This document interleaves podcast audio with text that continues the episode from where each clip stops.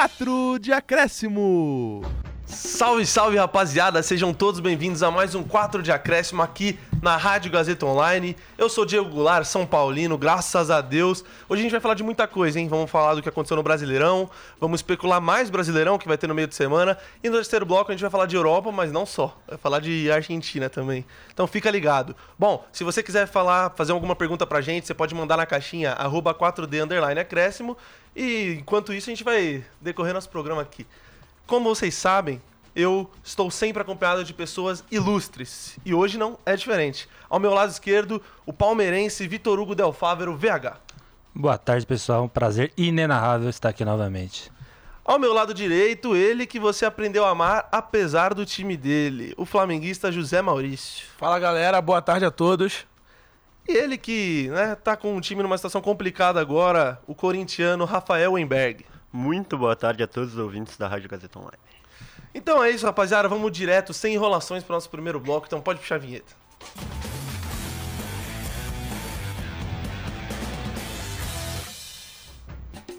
Começando então nosso primeiro bloco, temos muita coisa para falar, hein, rapaziada. Temos, tivemos uma rodada bem recheada de muita muita coisa inusitada, né? Principalmente nos jogos das 11 da manhã, né? No jogo das 11 da manhã.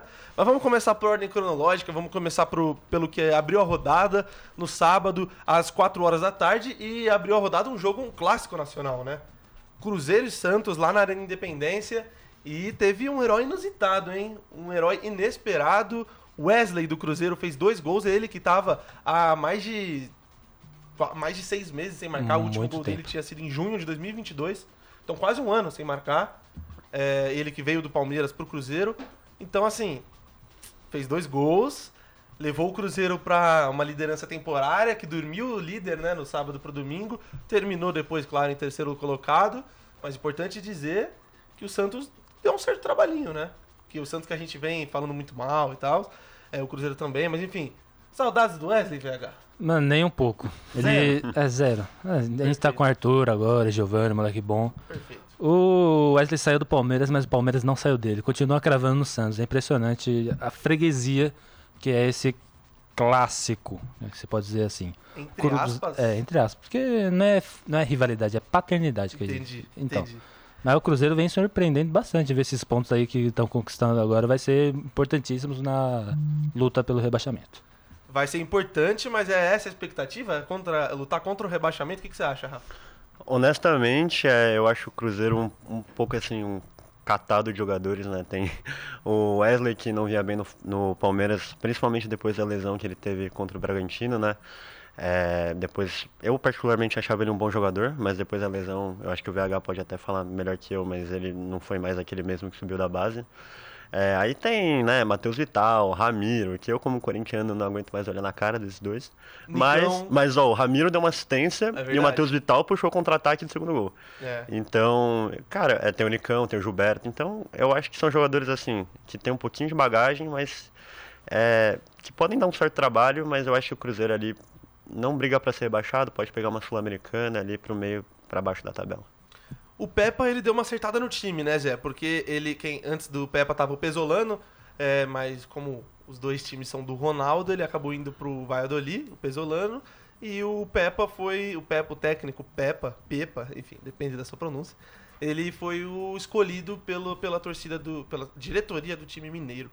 Você acha que ele deu uma acertada na casa? Porque, pô, para, pela expectativa do Cruzeiro na temporada, tá bom tá em terceiro colocado agora, né? Muita gente até não conhecia o próprio técnico, né? Que chegou e, pelo visto, arrumou a casa. Eu sempre falo que o time do Cruzeiro parece que eu tô jogando modo carreira. Começa a contratar uns caras que é, a gente não sabe, Gilberto, né? é, Matheus Vital, Ramiro. E, e tá dando certo. Tá dando certo. Você tá surpreendendo. Muita gente dava o Cruzeiro como coadjuvante, como possível rebaixado, e começou garantindo bons pontos. Olha, eu vou te falar. Do jeito que é o Campeonato Brasileiro, que tem G8, G9, G12, é capaz de brigar aí pra uma pré-Libertadores, hein? É, eu acho que a gente tá vivendo um dos melhores campeonatos brasileiros de campeonatos brasileiros de todos os tempos, talvez, desde 2003 da era pontos corridos, porque a gente tem muito time bom. Faz, claro, não é o comum, acabou vindo sendo nos últimos 4, 5 anos times grandes estarem na segunda divisão, na Série B, mas esse ano, além disso, a gente tá com times fracos relativamente, times menor, de menor expressão, bons. Que tá dando trabalho. O Mancini, do, o, o, América Mineiro do Mancini. É, o Goiás tá na Sula, não é muito bom, mas tá na Sula. A gente tem Bragantino. o Bragantino, que né, é um dos, dos cotados a rebaixamento, mas é um time cascudinho, chato de jogar. Então a gente tem uns times complicados. É, o América, pô, tava na Libertadores há duas temporadas atrás, tá na Sul-Americana goleando. Então, assim, a gente vive um campeonato brasileiro que acho que pode complicar bastante para muito time grande. Eu não- tá muito imprevisível. Tanto é que Fogão é líder, mas já já a gente fala disso. Vamos falar do clássico carioca que teve, que não envolve Fogão, que envolve Vasco e Fluminense, ou melhor, Fluminense e Vasco lá no Maracanã. Fluminense que no momento, antes do jogo, ele tava lá no G4, tava bem, terminou em sexto colocado, o Vasco em décimo primeiro, é, e o jogo foi um a um. Só que, como foi o jogo, que é o que a gente né, precisa dizer. Pra quem não sabe, o esquema tático do Diniz consiste na. O principal é sair jogando com o goleiro. E o Fábio tava muito fazendo, exercendo muito bem essa função, mas no primeiro minuto de jogo ele toca pra. pro- tipo, ele perde a bola e toca pro adversário e gol do Pedro Raul do Vasco. Ele achou que ainda tava no Vasco. Achou o que tava- Fábio. É, é verdade. No, nos longínquos anos 2000, né, quando ele jogou no Vasco, ele achou que tava lá. Ajudou o time, deu uma assistência. Sim. Mas assim, é o que o Diniz mesmo falou. Quem não falha, né? Não- quer falhar, não joga. Não quer falhar, não, não arrisca um sistema defensivo. É sistema ofensivo saindo da defesa desse jeito. VH, você acha que o Flu decepcionou empatando com o Vasco ou o clássico é clássico e vice-versa, como diz Vini Berman? Esse, essa frase aí, clássica é clássica e vice-versa, funciona muito. Porque, tipo, o Fluminense não decepcionou porque jogou o seu futebol, buscou o gol o tempo inteiro. Só que o Vasco soube se defender e o goleiro, o Léo Jardim, salvou no mínimo três ou quatro bolas ali que poderia ter dado o resultado pro Fluminense. Mas decepção, assim, acho que não é a palavra certa de se dizer. Perfeito. Só retificando aqui, porque a gente passou, é, eu acabei não dando placar de Cruzeiro e Santos, foi 2 a 1 com dois gols do Wesley, como eu adiantei, e o gol do Peixão foi do Ângelo. Mas voltando, Rafa, para Fluminense e Vasco, o Flu, ele tem, como o Berma apelidou carinhosamente, a gente fala em todo o programa, o Flu do Diniz, o Diniz em si, o eletrocardiograma. Você acha que, é, vindo de do- dois jogos sem vitória no Brasileirão, vindo de uma derrota grande pelo Forta, pro Fortaleza e um empate contra o Vasco, talvez esse eletrocardiograma esteja em ação ou isso foi só um acaso? É, eu acho, eu acho que o Fluminense é um time que pode oscilar muito. Os trabalhos do Diniz em geral são trabalhos que oscilam até no próprio São Paulo, né? É, em 2020, 21, que ele, que ele 20. assumiu? 20. é, o São Paulo ele vinha bem, vinha líder e de alguma forma conseguiu perder aquele título, Meu né, Diegão? triste. Então, toma muito gol assim de saída de bola. Eu até falei, comentei com os amigos que esse gol do Pedro Raul foi um gol dinizista. Tipo, Foi. é é igualzinho os gols que o São Paulo tomava O Volpe já tomou vários. assim. Exatamente. Então, embora seja um estilo de jogo muito bonito, muito divertido de se ver, é, pode cau- causar alguns problemas, né? É, o engraçado é que é isso que você falou, é um eletrocardiograma, né? Às vezes comete um erro, aí do nada mete 5x1 no, no River Plate. É. Então, eu simplesmente, eu tava achando que o, que o Fluminense podia brigar por algo bem grande na, na, na temporada. Mas agora eu vou te falar que eu não sei, cara. Eu acho que ainda vai brigar, mas tem que tomar cuidado. É, como eu falei no último programa, eu não acho que a briga do Flu seja pelo brasileiro, como muitos estão apontando. Acho que a briga do Flu são pela, é pelas Copas e com ênfase na Libertadores, porque já pegou uma pedrada né, na Copa do Brasil, que é o Mengão do Zé, e que já já a gente vai falar bastante sobre. É, eu acho. Bom, vamos pra domingo, porque a gente tá falando dos jogos de sábado, vamos pra domingo, como eu falei, às 11 da manhã teve um jogo pra lá de curioso.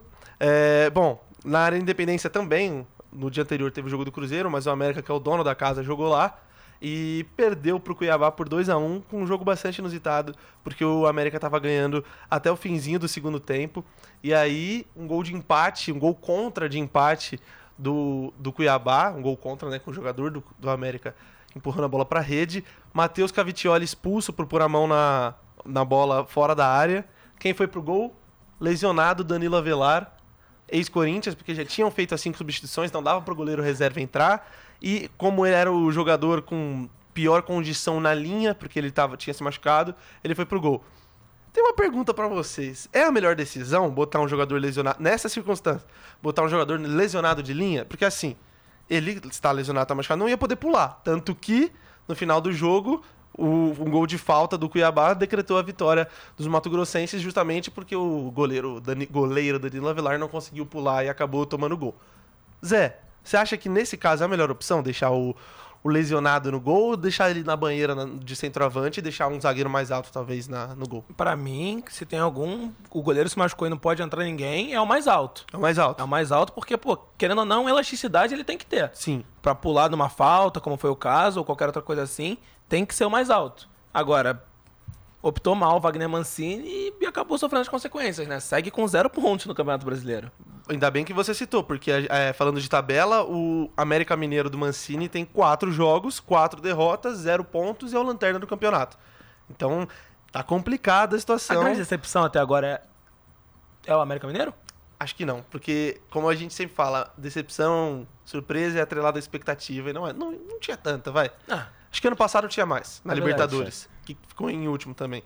E o Cuiabá, por sua vez, está em 13 terceiro com 4 pontos, tá bacana, tá legal, tá interessante. Só uma ressalva que, embora tenha sido meio que uma falha, entre aspas, do Danilo Avelar, foi um baita golaço, hein? Foi um baita eu golaço. Achei, eu golaço. acho que goleiro, se o Matheus Cavicchioli tivesse ali, ele não pegava Não também. pegava, né? Eu hum, acho, achei um golaço. É verdade. Foi um golaço mesmo. E ele não foi mal, o Danilo Avelar.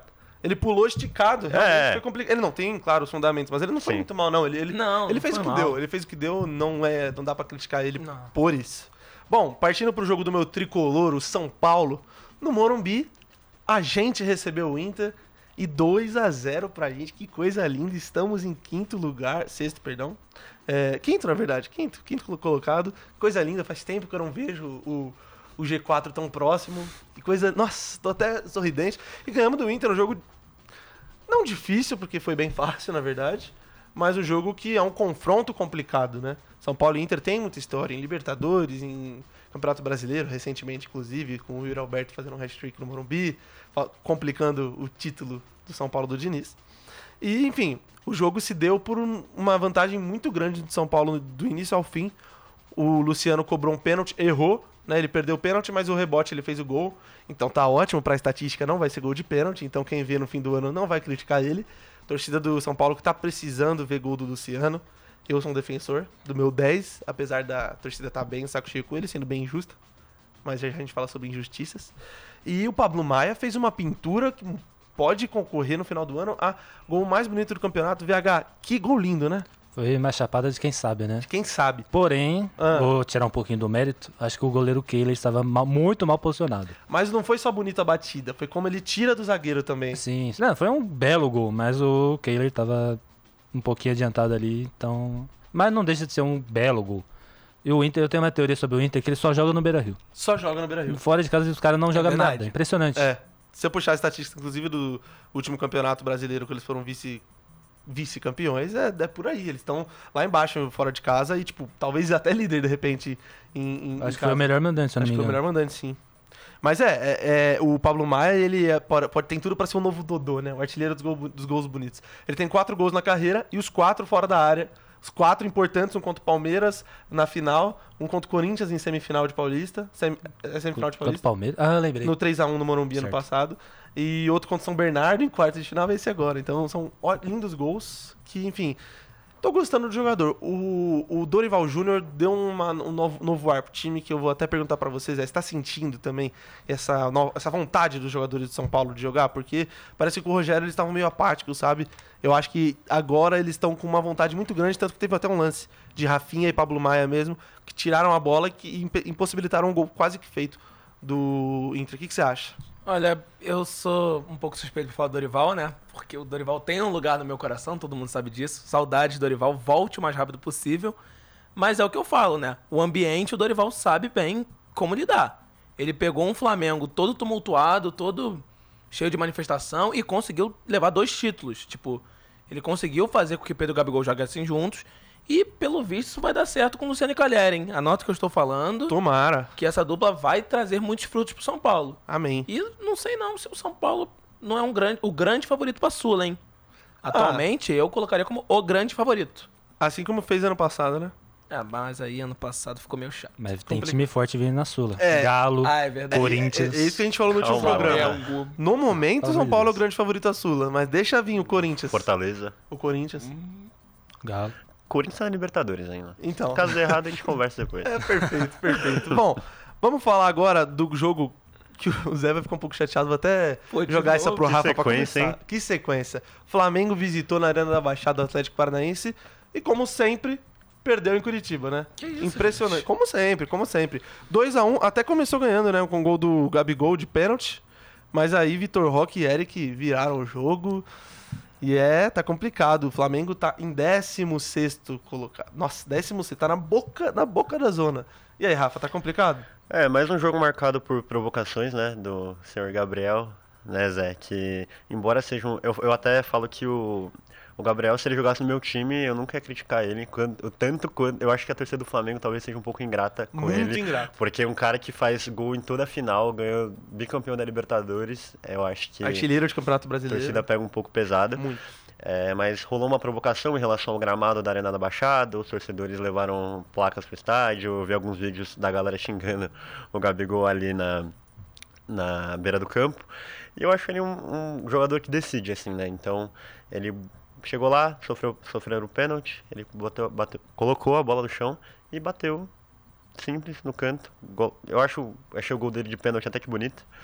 Só que depois o furacão veio com tudo, né, Zé? É, Ah. ventou bastante. Só um retrospecto só. Ah, 11 jogos, nos últimos 11 na, na Arena da Baixada, o Flamengo só ganhou um.